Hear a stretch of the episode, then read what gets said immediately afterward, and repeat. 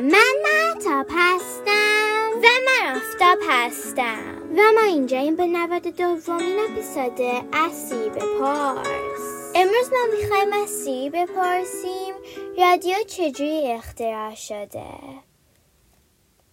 Hey Siri, how was the radio invented? Here's an answer from Wikipedia.org. On December 23, 1900, the Canadian inventor Reginald A. Fessenden became the first person to send audio wireless telephony by means of electromagnetic waves, successfully transmitting over a distance of about a mile, 1.6 kilometers. And six years later, on Christmas Eve 1906, he became the first person to make a public wireless broadcast. By 1910, these various wireless systems had come to be called radio. سی می‌گوید رجینالد ای فسندن در سال 1900 میلادی تونست برای اولین بار صدا را با امواج الکترومغناطیسی به جاهای دور بفرسته.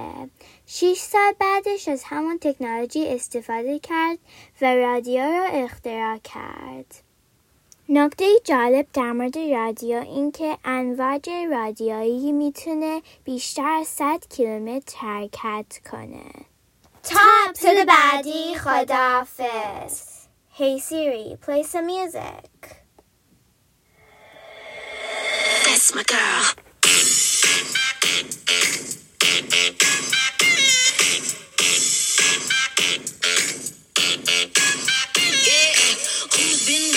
so damn hard?